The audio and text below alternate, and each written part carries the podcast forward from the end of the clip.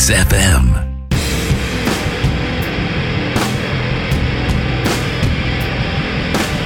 Είπαμε να ξεκινήσουμε. Βάλαμε γκάζια.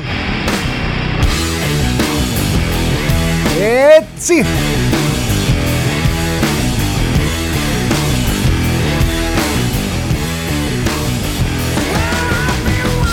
Καλημέρα, καλημέρα, καλημέρα. Όπως πάντα, τρεις καλημέρες να πιάσει τόπο τουλάχιστον η μία αυτή που χρειάζεται ο καθένας μας να πάει τη ζωή του λίγο πιο μπροστά. Είμαι ο Θοδωρής Τσέλας, εδώ στον εξ εφ εμ τελεία τζι αρ και φυσικά στο opiniononline.eu.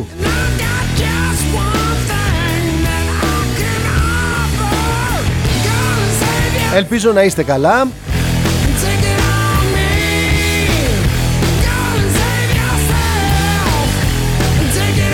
Έχουμε πολλά να πούμε, έχουμε πολλά να δούμε. Θέλω να μιλήσουμε όμως για τους κινδύνους του διαδικτύου και θέλω να είμαστε προσεκτικοί και εμείς αλλά και τα παιδιά μας που χειρίζονται το διαδίκτυο. Διάβασα σε μία από τις ε, κυριακάτικες εφημερίδες για την κόλαση που βιώνουν κάποια κορίτσια με φωτογραφίες τους που διέρευσαν σε διάφορους ιστότοπους με χυδαίο περιεχόμενο. Προσέξτε, προσέξτε λίγο, κάποιοι βαφτίζουν ερωτικό το πορνό, το πρόστιχο πορνό, ξεφτιλίζοντας τη λέξη έρωτας.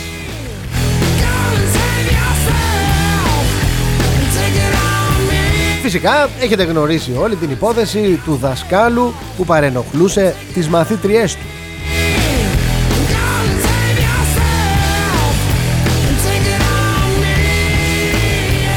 Είναι δεκάδες τα κορίτσια που κάποια στιγμή σε αυτό το καινούριο παιχνίδι που γίνεται ανάμεσα στους νεότερους ανθρώπους ε, έχουν μάθει να λειτουργούν μέσα από το διαδίκτυο.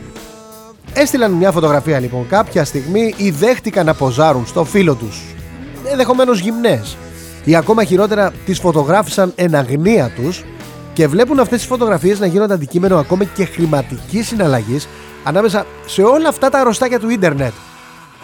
Μιλάω για τους ματάκιδες του διαδικτύου.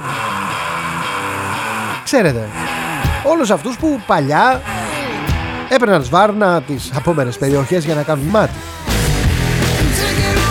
Για να κάνουν μάτι, ναι, ναι, ναι. Τώρα έχει μπανιστήρι μέσα από την οθόνη.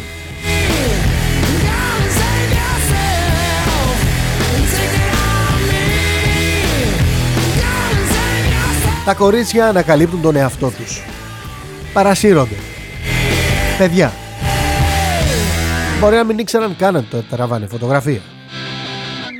Βλέπουν λοιπόν σοκαρισμένες τις φωτογραφίες τους σε ένα site, φτάνουν στο σημείο να εκβιάζονται από όλους αυτούς τους αλήτες που σε κάποιες περιπτώσεις μάλιστα ήταν και πρώην σχέσεις τους.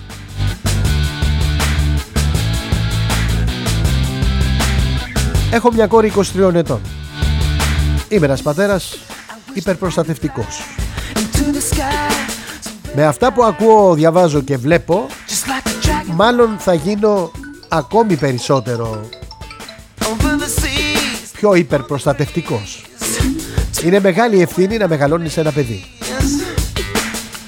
Ακόμα μεγαλύτερη, τεράστια εγώ θα έλεγα, να μεγαλώνεις ένα κορίτσι. Να μιλάτε στα παιδιά σας. Προσέξτε. Όχι πλήση εγκεφάλου, όχι κήρυγμα, γιατί θα αντιδράσουν. Πείτε τους χρήσιμες συμβουλές. Είτε αγόρια είτε κορίτσια θέλουν καθοδήγηση. Πείτε τους λοιπόν πραγματικά χρήσιμα πράγματα.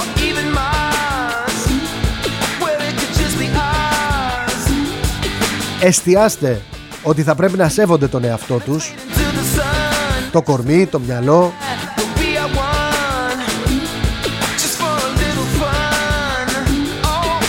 αύριο θα βγουν έξω και θα αρχίσουν να εμπιστεύονται ανθρώπους.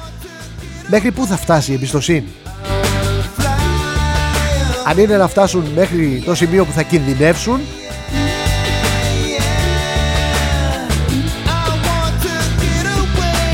ποιος θα είναι ο δικός σας ρόλος, ε?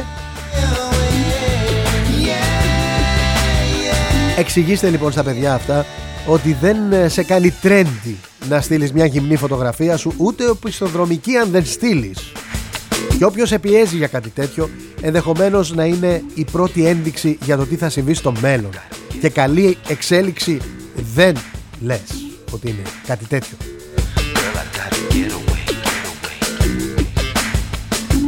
Χρειάζεται λοιπόν να επιστρέψουμε ξανά στις αρχές μας, μπέσα και αξιοπρέπεια.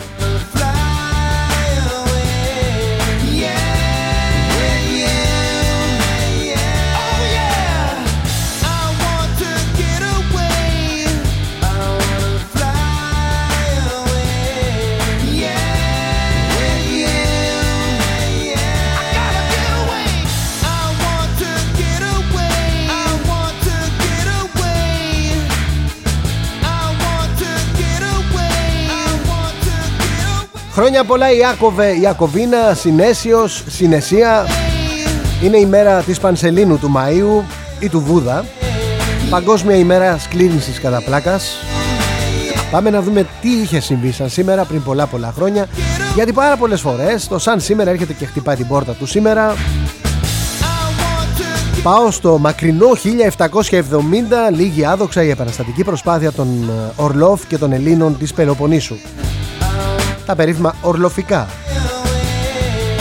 χίλια οκτακόσια εβδομήντα εννιά, Ρωσία και Βρετανία υπογράφουν τη συνθήκη του Γκανταμάκ, με την οποία ιδρύεται το κράτος του Αφγανιστάν.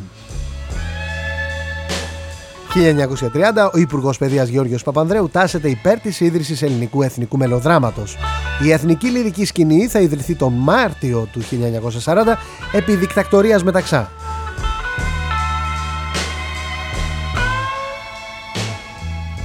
χίλια εννιακόσια σαράντα ένα, ο στρατηγός Φρέιμπερκ, διοικητής των συμμαχικών δυνάμεων, εξαιτίας των δυσμενών εξελίξεων, διατάζει την εκένωση της Κρήτης. Δυο λόχοι του ελληνικού πέμπτου συντάγματος πεζικού ανακαταλαμβάνουν το χωριό Σταυρωμένος, Ρεθύμνου και συλλαμβάνουν εκατό Γερμανούς εχμαλώτους. Οι Γερμανοί καταλαμβάνουν τις Μουρνιές Χανίων. Όλα αυτά διαδραματίζονται στο θέατρο επιχειρήσεων που ονομάστηκε Μάχη της Κρήτης. So and squeeze me tight. Need your love so bad, Fleetwood Mac. Εδώ στον εξ εφ εμ, εξαιρετικό. I... Και πάμε στο χίλια εννιακόσια εξήντα εννιά. Ο Τζον Lennon και η Γιώκο Όνο αρχίζουν τη δεύτερη εκδήλωση για την ειρήνη στο κρεβάτι του δωματίου χίλια τετρακόσια εβδομήντα δύο στο Queen Elizabeth Hotel του Μόντρεαλ. I need some lips. Ε, ήταν ξαπλωμένοι στο κρεβάτι, αγωνιζόντουσαν οι άνθρωποι με τον τρόπο το καθένας. Το χίλια εννιακόσια εβδομήντα πέντε τα σκυλιά μπαίνουν για πρώτη φορά στην υπηρεσία της ελληνικής αστυνομίας για την ανίχνευση ναρκωτικών ουσιών. Σαν σήμερα γεννήθηκε ο Miles Davis, Αμερικανός συνθέτης και τρομπετίστας της τζαζ, ο Μίτσος Αλεξανδρόπουλος, ο Αλεξάνδρ Πούσκιν. That's when I need... Σαν σήμερα έφυγε από τη ζωή η Κυβέλη Ανδριανού, so Ελληνίδα ηθοποιός του θεάτρου και θείας άρχης. Ο Αλμπέρτο Ασκάρι, θρυλικός Ιτα... Ιταλός οδηγός αγώνων αυτοκινήτου. Ο Μανσέλ Ρενό, Γάλλος ραλίστας και επιχειρηματίας, εννοείται συνιδρυτής της αυτοκινητοβιομηχανίας Ρενό. So και πάμε να δούμε τώρα τι έχει ξημερώσει η μέρα. Τετάρτη σήμερα, είκοσι έξι Μαΐου δύο χιλιάδες είκοσι ένα. Ξεκινάμε με το πενταπόσταγμα. Ετοιμάζει κρίση Άγκυρα στη Θράκη. Απασφάλισε η Μπυρλίκ. Δεν υπάρχουν Ελληνόπουλα στην περιοχή. Πασαρέλα κατάντησε ο Ιερός Βράχος της Ακρόπολης. Πράσινο φως από Κάς στον οίκο Dior για φωτογραφίσεις μοντέλων. Ωραία πράγματα. Πολύ ωραία πράγματα.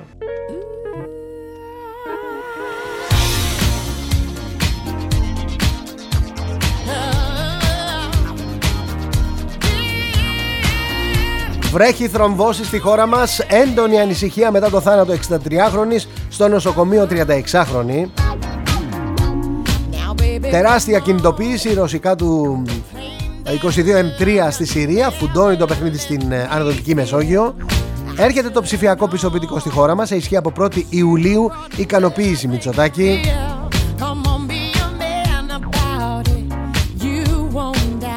Πάμε να δούμε τι λέει το Hellas Journal.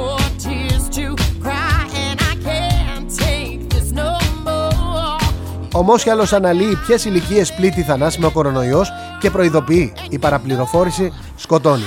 Δεν θα ακούτε κανέναν ό,τι συμβουλή και να σας δώσει, παρά μόνο αν είναι ο γιατρός που σας παρακολουθεί και ξέρει το ιστορικό σας. Ούτε από μένα θα παίρνετε συμβουλές, ούτε από κανέναν άλλον. Κάθε άνθρωπος είναι διαφορετικός. Κάθε άνθρωπος κουβαλάει διαφορετικά πράγματα. Αν σας πω κάντε το εμβόλιο, μπορεί να σας κάνω κακό. Αν σας πω μην κάνετε το εμβόλιο, πάλι μπορεί να σας κάνω κακό. Ο καθένας με τον γιατρό του, παιδιά. Αφήστε τους προφήτες, αφήστε τους κομπογιανίτες απ' έξω.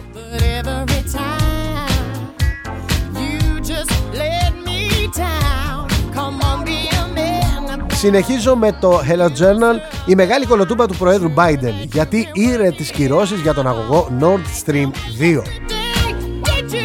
Ψάχνουν στις κάμερες του Ελευθέριος Βενιζέλος για περίεργες επαφές με τον Προτάσεβιτς.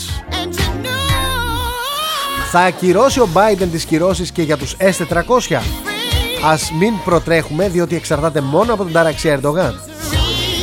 Ο ενθουσιασμός των Σαουδαράβων για την αποστολή της τριακόσια σαράντα ένα μοίρας και τα τυφίσματα που βλέπει η Άγκυρα.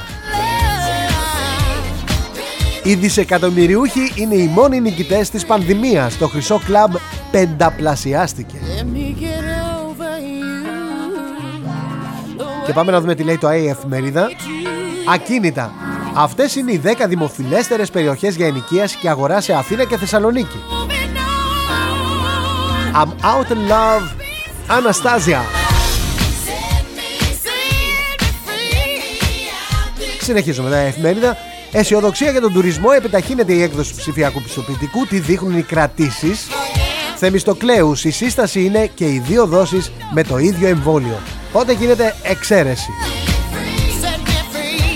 Αποκαλυπτήρια στο πρόγραμμα για τον τουρισμό. Τι επιχορήγηση προβλέπει.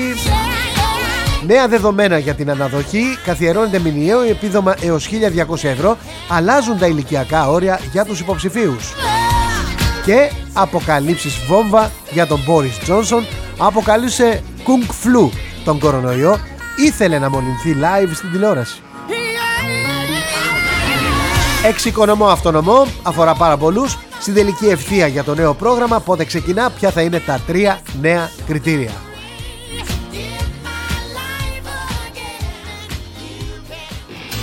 Πάμε να δούμε τι λέει το News Bomb. Ανησυχία για τις τρομβώσεις μετά και το θάνατο εξήντα τριάχρονη στη Μυτιλήνη. Αναμένεται τοποθέτηση του ΕΟΦ. Λουκασέγκο για αεροπειρατεία. Οι επιθέσεις στη Λευκορωσία πέρασαν τις κόκκινες γραμμές. Το σχέδιο μάχης του ΣΥΡΙΖΑ για τα κρίσιμα νομοσχέδια. Ανταρτικό με φυσική παρουσία στη Βουλή. Μετανιωμένος εμφανίζεται τώρα ο δάσκαλος που παρενόχλησε σεξουαλικά τρεις μαθήτριες. Θα ανοίξουν και άλλα στόματα. Κατάθεση φωτιά για τον Μπόρις Τζόνσον, έλεγε ο κορονοϊός σκοτώνει μόνο ογδοντάχρονους. Μείωση ενοικίων, αυτή είναι η ΚΑΔ των επιχειρήσεων που θα ωφεληθούν για το Μάιο. Ρεπορτάζ newsbob.gr, τέλος η εισφορά αλληλεγγύης των συνταξιούχων. Ποιοι θα δουν αυξήσεις και αναδρομικά. Δολοφονία στα γλυκά νερά, τα άφαντα στοιχεία και η μοναδική μαρτυρία. Τι ψάχνει η Ελλάς.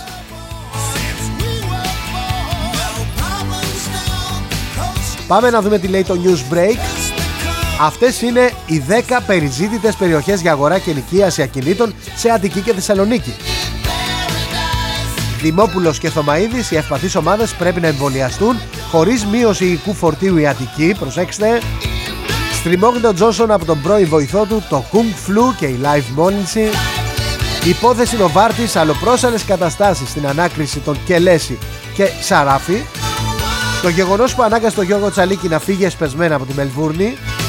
Προσαγωγές δικαστών, οι πενήντα δύο νέοι εφέτες. Είπα προσαγωγή. Προσαγωγή δικαστών. Είμαι σπουδαίος. Προαγωγές, παιδιά, προαγωγές δικαστών, οι πενήντα δύο νέοι εφέτες. Τώρα θυμήθηκαν το παρατημένο δάσος Τατοίου.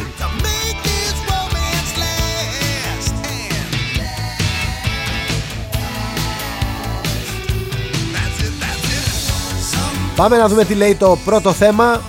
Θεμιστοκλέους, θα φτάσουμε άνετα στον εμβολιασμό του εβδομήντα τοις εκατό. Αστυνομικός δάγκωσε, έκδησε και εγκατέλειψε στο κρύο αντίζηλό του. Τον έβαλε να τρέχει απαγγέλλοντας το πάντερ ημών. Ευρηματικός, ωραίος.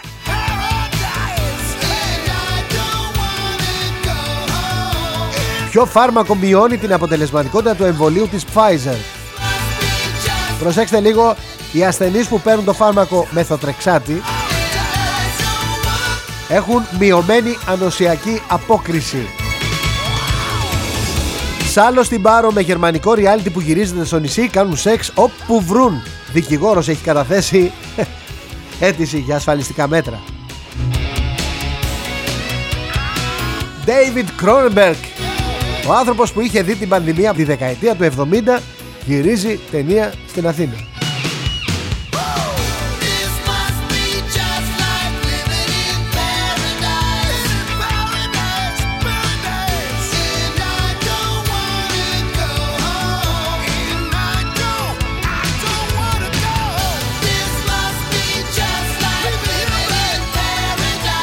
Είχαμε ένα δυστύχημα με τελεφερίκ στην Ιταλία.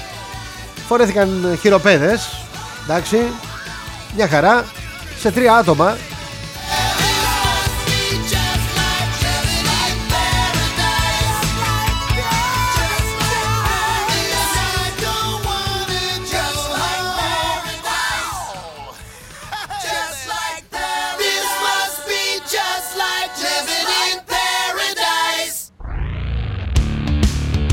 Ο λόγος που αγαπώ το ραδιόφωνο είναι ότι είναι άμεση πληροφορία. Η πληροφόρηση είναι άμεση.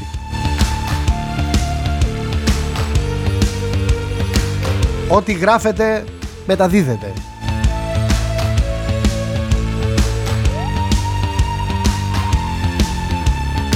Έχουμε ομολογία βόμβα Φάουτσι για αμερικανική χρηματοδότηση στο μοιραίο εργαστήριο της Wuhan. εξακόσιες χιλιάδες δολάρια για μελέτη μετάδοσης του κορονοϊού των νυχτερίδων σε ανθρώπους.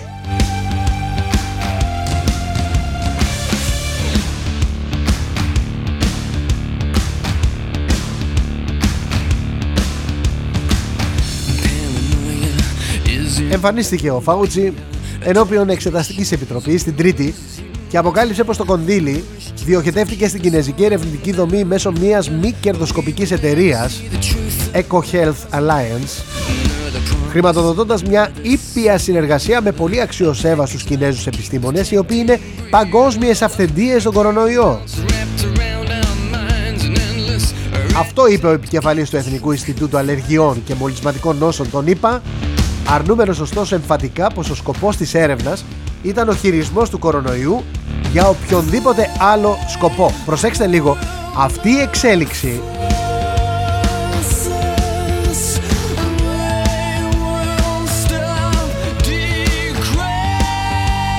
Αυτή η εξέλιξη είναι σοβαρή.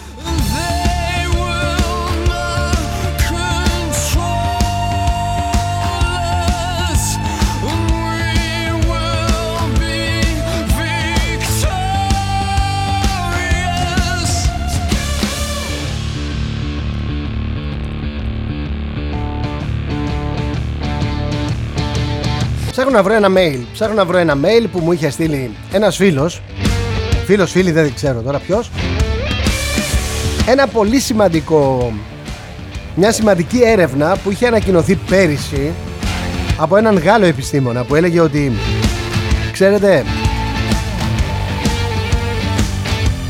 ο συγκεκριμένος ιός είναι AIDS, στηρίζεται στο AIDS και είναι εμβολιασμένος με ελονοσία. Εύχομαι να μην κάνω λάθος, γιατί το διάβασα πολύ γρήγορα εχθές και ψάχνω να το βρω για να μην λέω και ανοησίες. ε, Σας δίνω παραπληροφόρηση.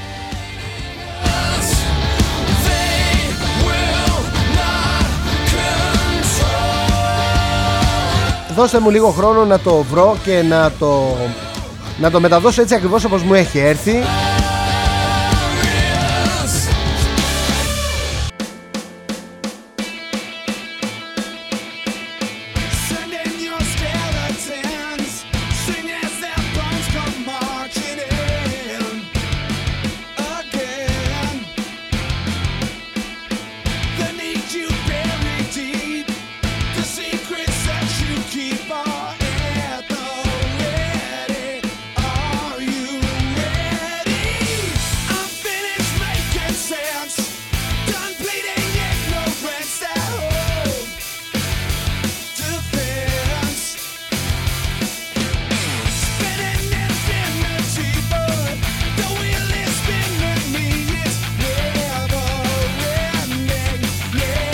Το βλέπω ότι είναι δύσκολο να το βρω.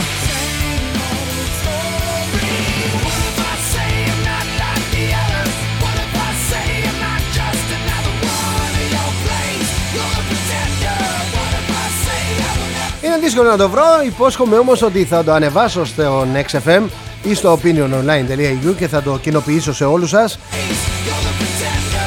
Ήταν η έρευνα ενός επιστήμονα που έλεγε ότι αυτό το πράγμα που εμείς ονομάζουμε κορονοϊό είναι AIDS που μεταδίδεται όπως ο SARS. Αυτό κάνει τα πράγματα ακόμα πιο δύσκολα, ακόμα πιο επικίνδυνα και θα πρέπει να είμαστε ιδιαιτέρως προσεκτικοί αν ζούμε σε συνθήκες βιολογικού πολέμου που κατά πώς φαίνεται, τα έλεγε και ο Τραμπ τώρα μεταξύ μας. Εμ δεν τα έλεγε.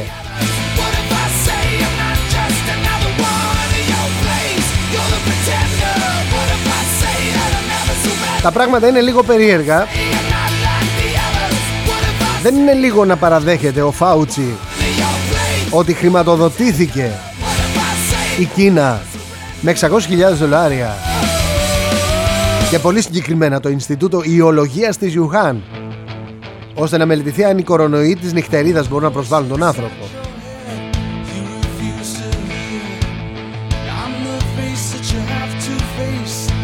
Προσέξτε τι λέει ακριβώς. Θα προσπαθήσω να μεταφράσω τη δήλωσή του, την έχω μπροστά μου. Λοιπόν, τρομάξαμε πολύ με τον SARS-σι ο βι ένα το δύο χιλιάδες δύο με δύο χιλιάδες τρία, όπου αυτός ο συγκεκριμένος ιός μεταδόθηκε αναμφίβολα από νυχτερίδα σε ενδιάμεσο ξενιστή, πυροδοτώντας μια επιδημία και πανδημία που κατέληξε σε οκτώ χιλιάδες κρούσματα και κοντά στους οκτακόσιους θανάτους. Θα ήταν σχεδόν παράληψη των καθηκόντων μας αν δεν το μελετούσαμε αυτό, και ο μόνος τρόπος για να μελετήσεις αυτά τα πράγματα είναι να πας εκεί που γίνεται η δράση. Γεια σου ρε Φάουτσι! Πεχταρά!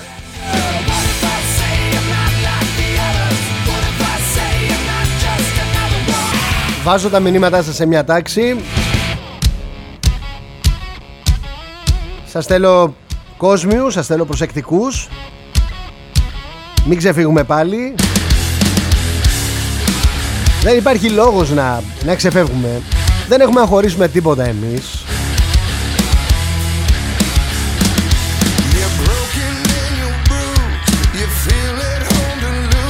Τα λέω αυτά γιατί χθες είχαμε λίγα παρατράγουδα.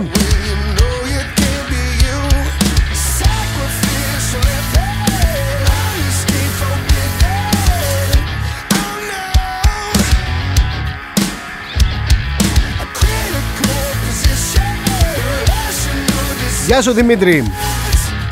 Καλημέρα. Η Μαρέβα μου λέει δεν ταραβεριζόταν με τον Νίκο Dior. Γιατί μας κάνει εντύπωση.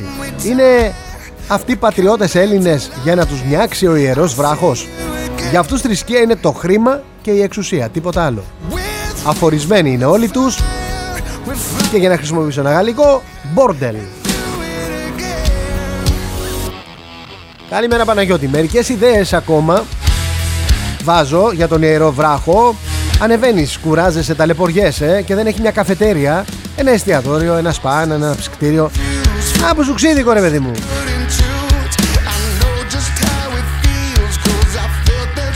Γεια σου Γρηγόρη.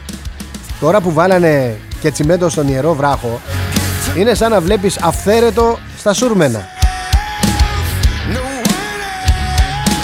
Εγώ αν ήμουν ο Dior θα ακύρωνα την πασαρέλα εξαιτίας του γύφτικου τσιμεντοστρώματος.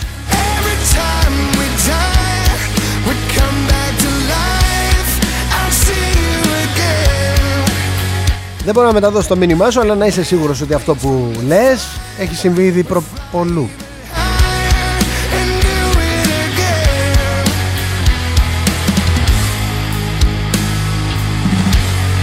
Καλημέρα Βίκυ. Άντε και σε ανώτερα, να δούμε σε τι άλλο οίκο θα μετατρέψετε την Ακρόπολη. Ντροπή σας που λιμένει.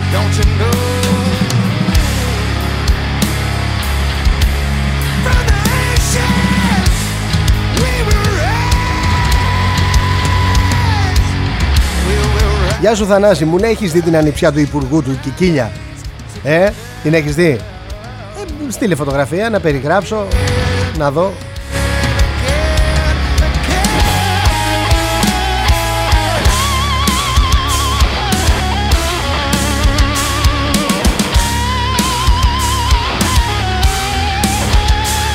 Άσχετο τώρα αυτό, αλλά ωραίο. Να δούμε.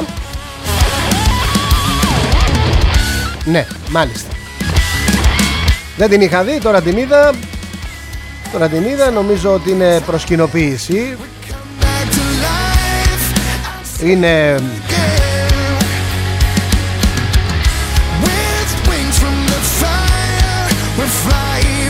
είναι μπροστινοκίνητο νομίζω.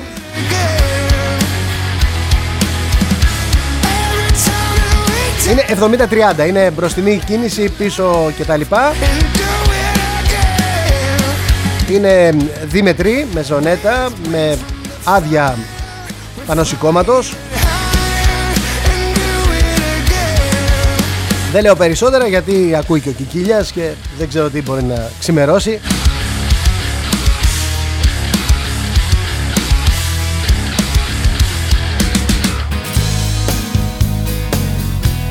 Have you ever seen the rain, Rod Stewart? Χτες είχαμε καυγά. Έχουν έρθει κάποια μηνύματα εδώ και μου λένε δεν λες για τον Καλογρίτσα και τον Πολάκη και ανησυχούμε. Ναι, γιατί να μην πω ρε παιδιά.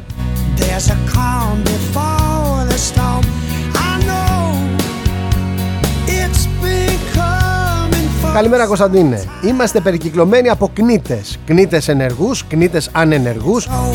Κνίτης ο Στουρνάρας. Κνίτες παρουπλισμένους, κνίτες ε, ε, συνταξιούχους, κνίτες wannabes, ΣΥΡΙΖΕΙ δηλαδή. Κνίτες has-beens στη Νέα Δημοκρατία. Πολύ, πολύ διάφοροι. Πώς να πάει η έρμη χώρα με τόσους κνίτες μπροστά?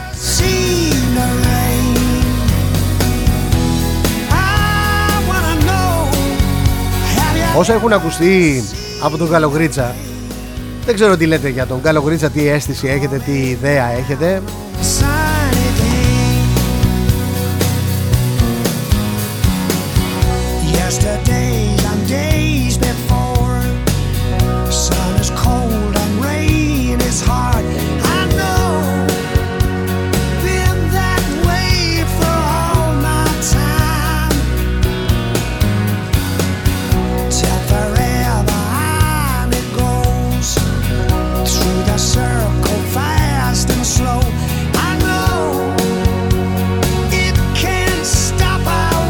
Να πω καλημέρα στη Σταυρούλα που μας ακούει. Know, Τώρα τι να πω, να πω ότι δεν έχεις δίκιο. Να πω ότι δεν έχεις δίκιο. Know, άμα θέλει να ξεφύγει ο άλλος μου λέει, βρίσκει τρόπο. Μου λέει ο Φώτης εδώ. Μίλα για τον ιό που έφυγε από το εργαστήριο. Γεια σου Σπύρο. Πολύ περίεργος τύπος αυτός ο Φάουτσι. Γεια σου Απόστολε. Ατύχημα ήταν. Μην πάει ο νους σας σε τίποτα δισεκατομμύρια, ότι παίχτηκαν δισεκατομμύρια. Ω, ατύχημα, ατύχημα. Εντελώς ατύχημα και εντελώς συμπτωματικά.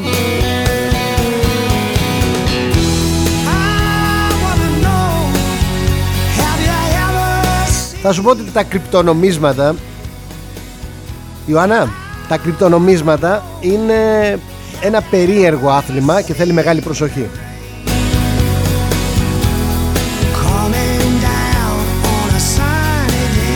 Είδαμε μέσα σε ένα μήνα το bitcoin να φτάνει στις εξήντα τρεις χιλιάδες, να πέφτει στις τριάντα, τώρα είναι στις σαράντα. Θέλει μεγάλη προσοχή.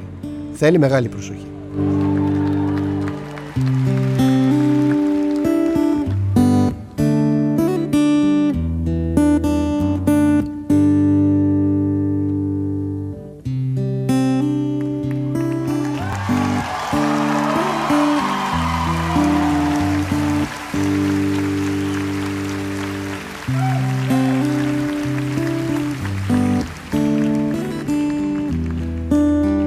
Πάμε για τραγουδάρα τώρα.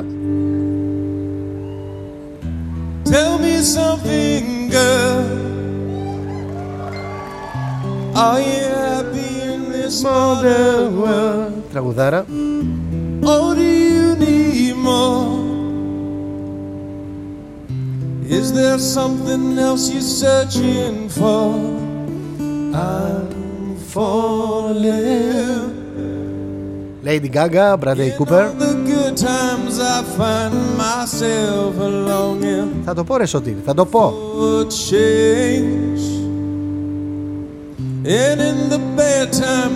Ο Σωτήρης θέλει να βάλουμε την ε, περιγραφή που έκανα, να τη βάλω στο site, σε κάποιο site, θα τη βάλω στο Showbiz Radio. Την ανιψιά του, Κικίλια. Όχι τίποτα άλλο, είναι και μικρή. Πάμε και φυλακή. Aren't you tired trying to fill that void? Or do you think δεν έχεις ακούσει τέτοια περιγραφή; Αφού αυτό βλέπω, αυτό λέω. Ain't it hard keeping it so hardcore? Hardcore. Falling. In all the good times I find myself longing for change. Καλημέρα Σοφία. Καλημέρα Σοφία. Καταλαβαίνεις ότι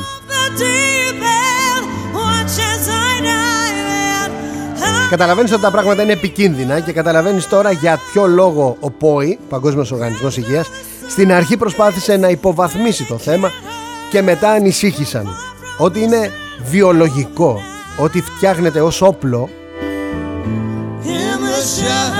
ότι φεύγει από το εργαστήριο. Κανείς δεν ξέρει ποια είναι η εξέλιξή του.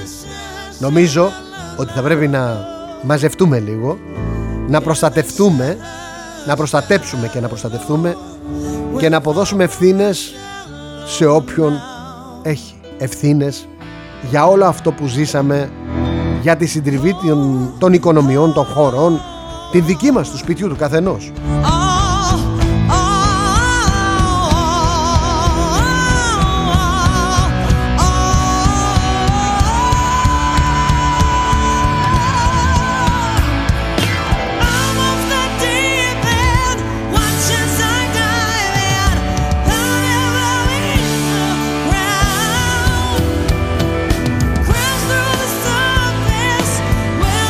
Καταλαβαίνετε ότι όλοι αυτοί που το έπαιζαν αρνητές όλον αυτόν τον καιρό, με αυτήν την αποκάλυψη ότι είναι ένα βιολογικό όπλο, ε, ένα βιολογικό όπλο το οποίο δεν ξέρουμε καν, καν τι προκαλεί στους ανθρώπους.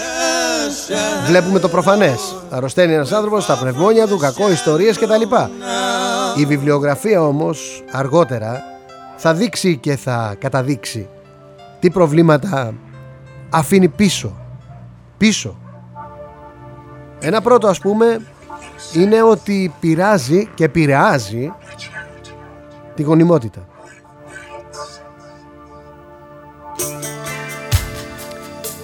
Θα έχουμε να δούμε πολλά. Θα έχουμε να δούμε πολλά. Κρατηθείτε λίγο. Γι' αυτό λέω να χαλαρώσουμε, να είμαστε λίγο ήρεμα.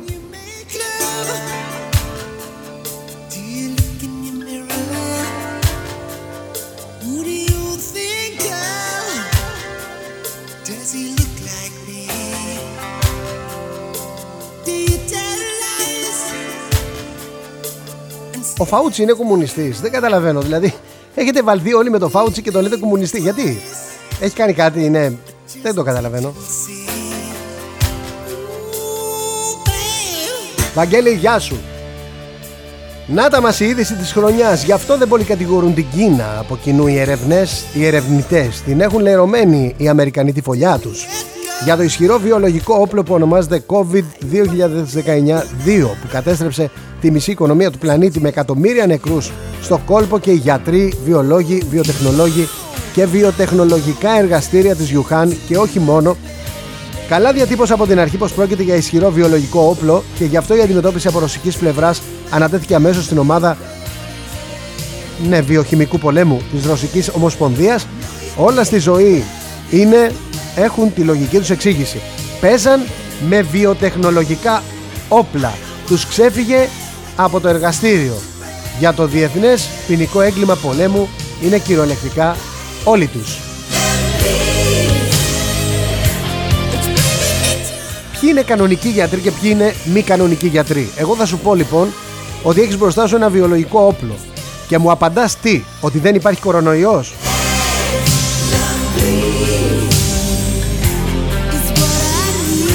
Άντε, δεν υπάρχει κορονοϊός. Οι άνθρωποι που πέθαναν, αν αποκαλύπτεται αυτό, ότι πληρώθηκε η Κίνα από την Αμερική για να δουν την επίδραση του κορονοϊού της νυχτερίδας στον άνθρωπο, και ισχύσει και η έρευνα που έκανε ο Γάλλος ότι έχουμε να κάνουμε με AIDS που μεταδίδεται όπως ο SARS-κο β δύο, ο SARS-κο β, ε, όπως μεταδίδεται ο SARS, τέλος πάντων, δεν τα ξέρω κιόλα, δεν ξέρω να τα πω, τι να πω, διαβάζουμε τόσα κάθε μέρα, θα δώσουμε εξετάσεις στο τέλος, περάσουμε στην ιατρική και εγώ και εσείς.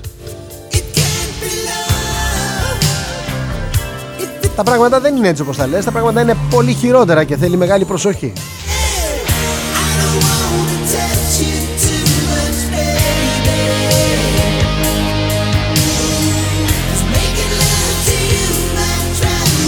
Το τραγούδι είναι τον Def Leppard, Love Bites.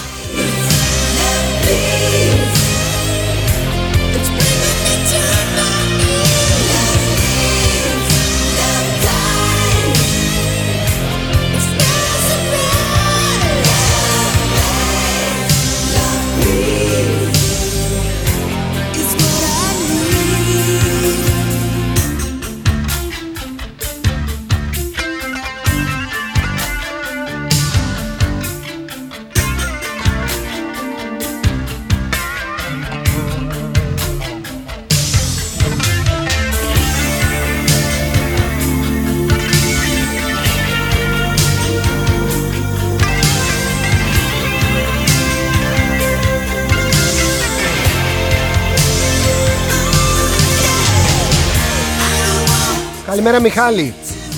Έχουν και ελέγχουν απόλυτα τα μέσα τα δικά τους, τα οποία παίζουν μόνο γραμμή ΣΥΡΙΖΑ και κυνηγάνε τις γυναίκες των πολιτικών τους αντιπάλων. Πετάνε τη λάσπη για τη λίστα Πέτσα και έχουν ιδιοκτησιακή αντίληψη για τα μέσα ενημέρωσης. Ο τρόπος που συμπεριφέρονται με τα μέσα τους είναι πρωτοφανής για ευρωπαϊκή χώρα, δείχνοντας την καθεστωτική τους νοοτροπία. Όποιος δημοσιογράφος τους έκανε κριτική όταν ήταν κυβέρνηση, τον στοχοποίησαν. Ήθελαν να ελέγξουν απόλυτα όλα τα μέσα με τον Καλογρίτσα. Ευτυχώς δεν τα κατάφεραν, έχασαν τις εκλογές. Αποκαλύφθηκε πόσο λίγοι είναι και εύχομαι να χάσουν περισσότερη δύναμη στις επόμενες εκλογές. Έχω την αίσθηση ότι οι εκλογές θα γίνουν ξαφνικά. Πιθανολογώ μέσα στο καλοκαίρι, για να έχουμε να ασχολούμαστε με τα μπάνια του λαού. Να πούμε, έλα μου τώρα, δεν βαριέσαι, όλα είναι. Ας απολαύσουμε τώρα τις διακοπές μας, έτσι κι αλλιώς το Σεπτέμβριο θα μας κλείσουν πάλι μέσα. Να πάνε να ψηφίσουν οι στρατευμένοι. Θέλω να προσέξετε ιδιαιτέρως πολύ. Δεν θα σας πω ότι να πάτε να ψηφίσετε, ποτέ δεν θα τα ακούσετε αυτά από μένα. Αλλά θα σας πω να πάτε να ψηφίσετε. Να πάμε να ψηφίσουμε μαζικά. Θα υπάρξουν πολλές δυνάμεις. Θα κατέβει ο Κολυβάς, νομίζω έτσι το λένε, Κολυβάς, ο Βόβολης, ο Φαΐλος ο Κρανιδιώτης με τον Θάνο τον Τζίμερο. Θα κατέβει ο Κασιδιάρης, κατά πως φαίνεται. Θα κατέβουν πάρα πολλές νέες δυνάμεις. Να πάτε λοιπόν να ψηφίσετε. Να ενταχθείτε. Ο Τράγκας, ναι βέβαια, βέβαια ο Τράγκας, ναι συγγνώμη, συγγνώμη, ναι. Σιγά. Να πάτε να ψηφίσετε αυτόν που πιστεύετε ότι μπορεί να σας εκπροσωπήσει. Κάντε όμως δύσκολες ερωτήσεις στους υποψηφίους, στον υποψήφιο, τον κεντρικό. Κάντε δύσκολες ερωτήσεις για την οικονομία, για την πρόνοια, για τα πάντα, για τα εθνικά θέματα. Μην πηγαίνετε εκεί να χαριεντιστείτε. Κάντε δύσκολες ερωτήσεις να δείτε πόσο προετοιμασμένοι είναι. Πάρα πολλές φορές κάνουμε εκλογές σε δήμο, σε περιφέρεια, σε εθνικές εκλογές, ευρωεκλογές. Παρεούλες, οι οποίες μαζεύονται, λένε έλα να πάρουμε τώρα τις εκλογές, και βλέπουμε σαν πως και οι προηγούμενοι έκαναν τίποτα. Αυτή δεν είναι λογική. Όποιος έχει λεφτά να τριγυρνάει στα τραπέζια, στα μαγαζιά, να κάνει τη μεγάλη ζωή, να στείλει μεγάλες εκδηλώσεις και να μην έχει να πει τίποτα. Κοινότυπα και κενότυπα πράγματα. Δύσκολες ερωτήσεις λοιπόν στους υποψηφίους που αγαπάτε και να πάτε να ψηφίσετε μαζικά. Μακάρι να φτάσουμε στο εκατό τοις εκατό. Δεν θα πω τι πιστεύω εγώ, εγώ πιστεύω, δεν ξέρω, πιστεύω εμένα. Και ταυτόχρονα φοβάμαι εμένα, εμένα και μόνο που λέει και το τραγούδι της Ναταλή με τον Πλούταρχο. Λοιπόν, εσύ θα πας να ψηφίσεις αυτό που θέλεις εσύ. Μην ακούτε τον κάθε τσέλα που βγαίνει σε ένα μικρόφωνο, που βγαίνει σε ένα κανάλι. Μην κάθεστε να πείτε, α, να μας πει.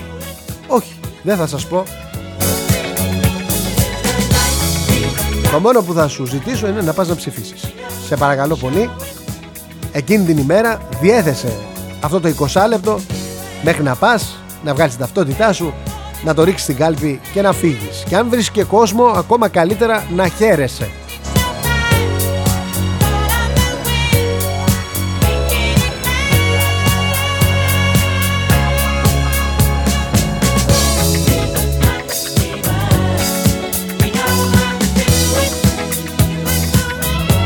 Γεια σου Παναγιώτη, είσαι γνωστός τέλεχος μου λέει της Νέας Δημοκρατίας και τον στηρίζεις τον Μητσοτάκη από το πρωί μέχρι το βράδυ, εγώ. Ναι, πολύ σωστά. Θα σου πω λοιπόν, μου λέει εδώ ο φίλος, ότι είναι πολύ χειρότερο να συμμαχείς με τον Καλογρίτσα για να βάλεις το ΣΥΡΙΖΑ φυλακή παρά να κάνεις συμφωνία μαζί του με στόχο να αποκτήσεις ένα κανάλι. Έχετε πέσει πολύ χαμηλά οι νεοδημοκράτες, γλύφετε τον Καλογρίτσα και αυτός σας εμπέζει κανονικά. Έχεις δίκιο. Ποιος είμαι εγώ που θα σε διαψεύσω.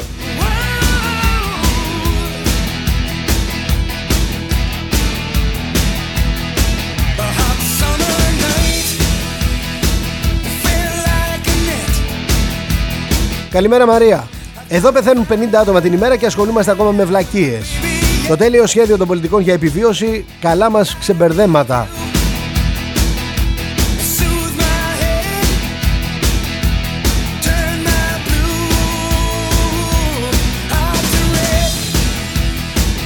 Στην Κεσαριανή, δεκαπέντε άτομα με κουκούλες και ρόπαλα επιτέθηκαν σε τρεις ανήλικους, ένας δεκαπεντάχρονος στο νοσοκομείο, και δεν είναι το πρώτο κρούσμα παιδιών στην εφηβεία που στείνουν συμμορίες.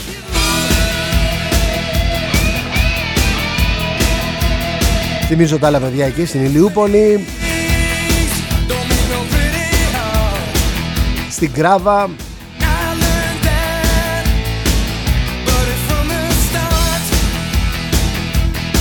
Δεν μου σχολιάσατε, δεν μου σχολιάσατε καθόλου το αστυνομικός δάγκωσε, έκδησε και εγκατέλειψε στο κρύο αντίζηλό του. Αντιλήφθηκε το φλερτ, λέει, στην κοπέλα του, τον οδήγησε δια της βίας σε ερημικό σημείο, του φόρεσε χειροπέδες, του έσχισε τα ρούχα και εσώρουχα και όσα ακολούθησαν ξεπερνούν κάθε φαντασία. Προσέξτε τις σχέσεις που κάνετε. Προσέξτε σε ποια κολλάτε. Θα σας τύχει κανένα τέτοιο και θα τρέχουμε και δεν θα φτάνουμε.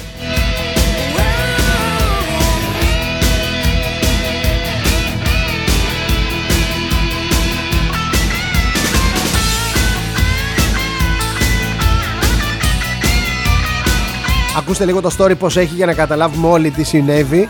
Ο αστυνομικός γνώρισε την εικοσιτριάχρονη βρεφονιπιοκόμο τον Φεβρουάριο του δύο χιλιάδες δώδεκα. Δημιούργησαν ερωτική σχέση. Τον Δεκέμβριο λοιπόν του ίδιου έτους, του ίδιου έτους, η εικοσιτριάχρονη προσελήφθη ως βοηθός βρεφονιπιοκόμου σε παιδικό σταθμό στην περιοχή της Θεσσαλίας. Λίγο πριν τα Χριστούγεννα του δώδεκα, στον ίδιο παιδικό σταθμό προσελήφθη ένας εικοσιδυάχρονος ως δημοτικός υπάλληλος με πεντάμινη σύμβαση ο Έρμος. Βρισκόντουσαν στον ίδιο χώρο. Έδειξε ενδιαφέρον. Αυτή του ξεκαθάρισε ότι διατηρούσε ερωτικό δεσμό με αστυνομικό. Παρ' όλα αυτά υπήρχε τηλεφωνική επικοινωνία μεταξύ τους. Υπήρχε ανταλλαγή γραπτών μηνυμάτων. Ε, το δεύτερο δεκαήμερο του Φεβρουαρίου του δύο χιλιάδες δεκατρία ο αστυνομικός αντελήφθη τα μηνύματα.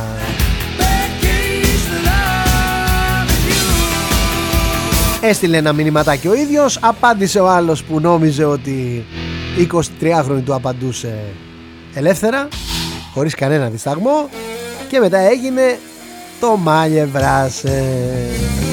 Πήγε ο εικοσιδυόχρονος στο ραντεβού με το αυτοκίνητό του, εκεί είχε φτάσει ο αστυνομικός με το δικό του και μετά έγιναν όλα όσα σας έχω πει. Δεν μου το σχολιάσατε καθόλου αυτό και στενοχωριέμαι.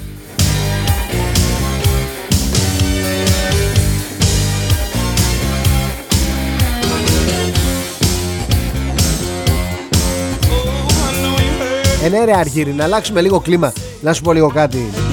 Έχει μαυρίσει η ψυχή μας, δηλαδή, με κορονοϊό, θάνατο. Έχω πεθυμίσει τις παλιές εκπομπές που βρίσκαμε θέματα τέτοια και γινόταν χαμα... χαμός. Χαμός.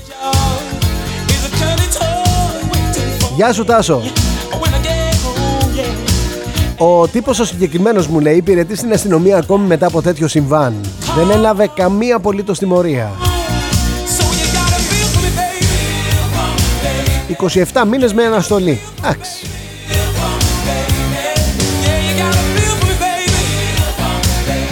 Γεια σου, Ανέστη. Και οι τρεις τους, μου λέει, και η κοπέλα και οι δύο ερωτήλοι είναι για φτύσιμο.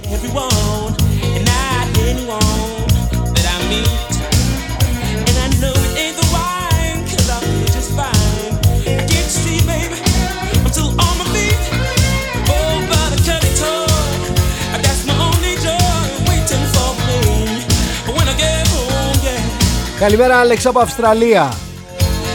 Εκατοντάδες, μου λέει, παρόμοια σκηνικά από μπάτσους εδώ στο, στην Αυστραλία. Καλημέρα, Τζιμ. Γεια σου, Λορέντζο. Πίσα και πίπουλα, μου λέει ο Λορέντζο.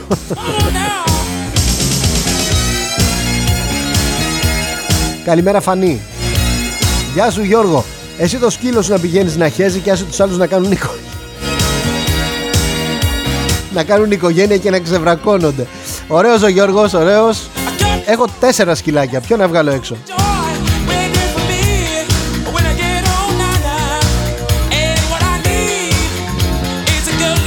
Γεια σου, Αντώνη.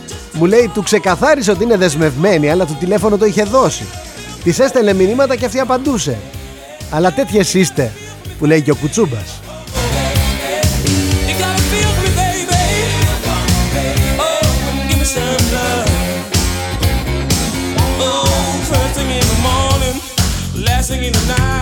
Προφανώς η είδηση με το Φάουτσι σήμερα θα είναι ε, θα είναι σημαντική, θα παίξει πάρα πολύ έντονα.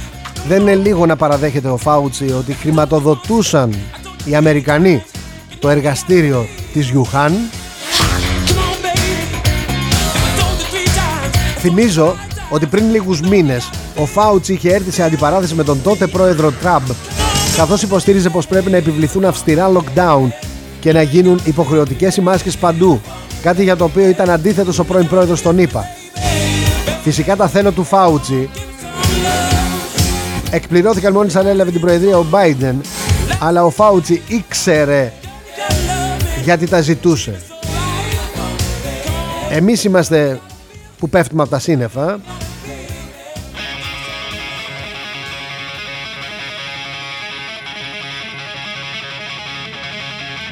Εξακολουθείτε μερικοί και μου λέτε δεν υπάρχει κορονοϊός, δεν είναι αυτό, δεν είναι εκείνο. Ακούστε με λίγο. Υπάρχει παραδοχή ότι χρηματοδοτούσαν το εργαστήριο της Wuhan. Άρα ο ιός δραπέτευσε και οδήγησε τον πλανήτη σε lockdown και εμβόλια, γιατί προφανώς οι επιστήμονες ξέρουν τι προκαλεί στον άνθρωπο. Μη βλέπετε ότι θα τον περάσουμε, λέει, ανώδυνα ή θα τον περάσουμε λίγο δύσκολα, αλλά δεν θα πάθουμε και τίποτα, δεν τρέχει και τίποτα. Δεν ξέρουμε, δεν ξέρουμε ακόμα, δεν έχουμε δει βιβλιογραφία τι συμβαίνει. Κάθε τόσο και λιγάκι βγαίνουν διάφορα. Αυτοί που νόσησαν παθαίνουν μια πάθηση, αυτοί που κάνουν αυτό παθαίνουν. Έχουμε ακούσει διάφορα Και κάθε μέρα αυτή η δουλειά γίνεται. Γράφονται συνέχεια άρθρα και δημοσιεύονται σε επιστημονικά περιοδικά. Δεν μπορούμε να τα παρακολουθήσουμε. Μην πηγαίνουμε λοιπόν με τις ελλειπείς γνώσεις μας να μεταφράσουμε απολύτως τίποτα.